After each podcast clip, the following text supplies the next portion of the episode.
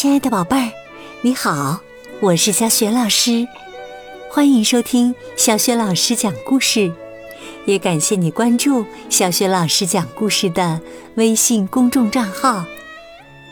今天呢，小雪老师带给你的故事名字叫《写在雪地上的书》。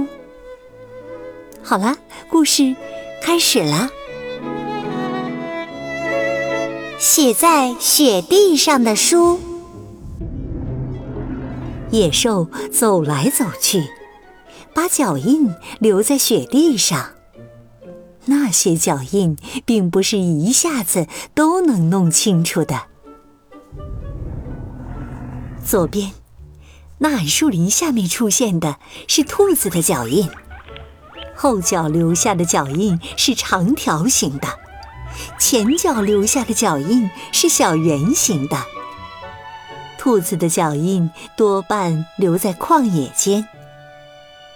右边是另一种野兽的脚印，要略大一点儿。雪地上留下它锋利爪子的深痕，这是狐狸的脚印。而兔子脚印的另一边还有一串脚印，也是狐狸留下的。只不过这只狐狸是向后跑的。兔子在旷野里兜了个圈子，狐狸也跟着兜了个圈子。兔子的脚印向另一方向延伸，狐狸的脚印也跟着。两串脚印在旷野中不见了。瞧，在另一边又出现了兔子的脚印。一下不见了，一下又出现了。兔子走着走着，后来突然不见了，就像是钻进了地里。在兔子脚印消失的地方，留下一个乱糟糟的雪窝，四面有一条条光滑的痕迹。仿佛是人用指头去抹过油似的。狐狸哪儿去了？兔子哪儿去了？我们来看脚印。这是一座矮树林，这里的树皮被撕开，从树上挂了下来。矮树下留着许多踩踏的脚印，还伴有泥污。这是兔子的脚印。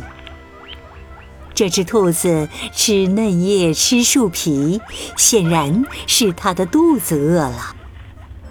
它用后腿站立起来，用牙在这里撕下一块树皮，在嘴里嚼细。走了几步，那里又撕下一块树皮。吃饱了，想睡觉了。他边跑边找，看到哪儿去躲着睡觉最合适。再来看，狐狸的脚印，就在兔子的脚印近旁。事情准是这样：兔子睡了，睡了一个钟头；狐狸在旷野里走动，他发现地上有兔子的脚印。于是，狐狸把尖嘴贴到地面上，走着嗅着。他马上闻出来，这脚印是刚留下的。他沿着脚印追寻。狐狸狡猾，可兔子也不笨。兔子把自己的脚印搞得乱乱的。它在旷野里一蹦一跳，拐了个弯儿，兜了个大圈儿。然后穿过自己的脚印，往一边跑了。兔子的脚印先是从从容容、不慌不忙的，在没有觉察有灾祸追随它时，它的步态是平稳的。狐狸追呀追呀，它看出拐弯处的脚印是新鲜的。他没有猜到，兔子兜了一个大圈儿。狐狸追踪新鲜的脚印，拐个弯儿，从侧边跑呀追，追呀跑。突然，脚印没有了，这下还往哪儿追？其实这是兔子的又一个新花招。兔子兜了个圈儿，穿过自己的脚印，往前走一段，又顺着自己的脚印往后走。兔子这回走得很小心、很仔细，每一步都踩着自己原来留下的脚印。狐狸站着站着，接着往回走，又走到脚印交叉的地方。他随着兔子的脚印兜了一个圈儿。他走呀走呀，看出兔子在蒙骗他，引他上当。他不知道该往哪个方向才能找到兔子。他打了个响鼻，就进森林干他自己的事情去了。事情就是这样。兔子在同一串脚印上走了两次，向前一次，又踩着自己的脚印往后走了一次。它在没有兜完一个圈儿的时候，就钻进并穿过一个雪堆，从另一个方向跑掉了。它跳着穿过矮树林。接着，就在一堆干树枝底下悄悄地躺着。他躺在那里，一直躺到狐狸循着他的脚印找来。等到狐狸走远了，他就一下从干树枝堆下跳出来，钻进了密密的树林。兔子蹦跳着跑动，能跳得很远。它跳着跑动的时候，后脚一下下都能碰到前脚，这时候留下的脚印就是飞奔的脚印。它飞奔起来，人眼都看不清楚。路上有树桩，兔子偏身一绕就跑过去了。可在树桩上，在树桩上蹲着一只大雕。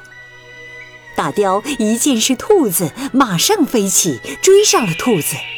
一追上，就用他那双铁钩般的利爪去勾兔子的脊背。兔子一头钻进了雪地，大雕扑过去，一对大翅膀在雪地上啪啪扑扇，把泥污都扇了起来。兔子钻进积雪的地面，就留下一个乱糟糟的雪窝。大雕的翅膀每扑闪一下，都在雪地上留下痕迹。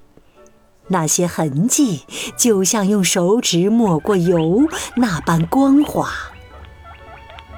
兔子飞奔着，很快钻出了森林，它的脚印就全都不见了。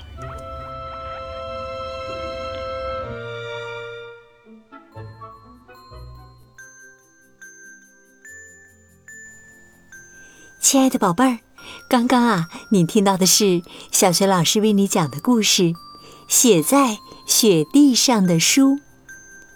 这个故事的作者是苏联著名儿童科普作家和文学家维塔里·比安吉。他仅仅凭在雪地上的野兽脚印，就丰富、细微又传神地描绘了三种动物之间捕捉和逃脱的场景。可以说，真是让我们如临其境啊！今天呢，小学老师给宝贝儿提的问题是：这个故事当中描绘了哪三种动物之间捕捉与逃脱的场景呢？如果你知道问题的答案，别忘了通过微信告诉小学老师和其他的小伙伴。小学老师的微信公众号是“小雪老师讲故事”。亲爱的宝爸宝妈，欢迎你们来关注微信平台上，既有小学老师每天更新的故事、小学语文课文朗读和叫醒节目，同时呢，也有小学老师的原创教育文章和丰富的福利活动。我的个人微信号也在微信平台页面当中。好了，故事就讲到这儿，亲爱的宝贝儿，如果是在晚上听故事，有困意了，就可以和小雪老师进入到睡前小仪式当中了。首先呢，还是和你身边的家人道一声晚安，给他一个温暖的抱抱吧。然后啊，盖好小被子，闭上眼睛，放松身体。祝你今晚安睡好梦，明天的小雪老师讲故事当中，我们再见。晚安。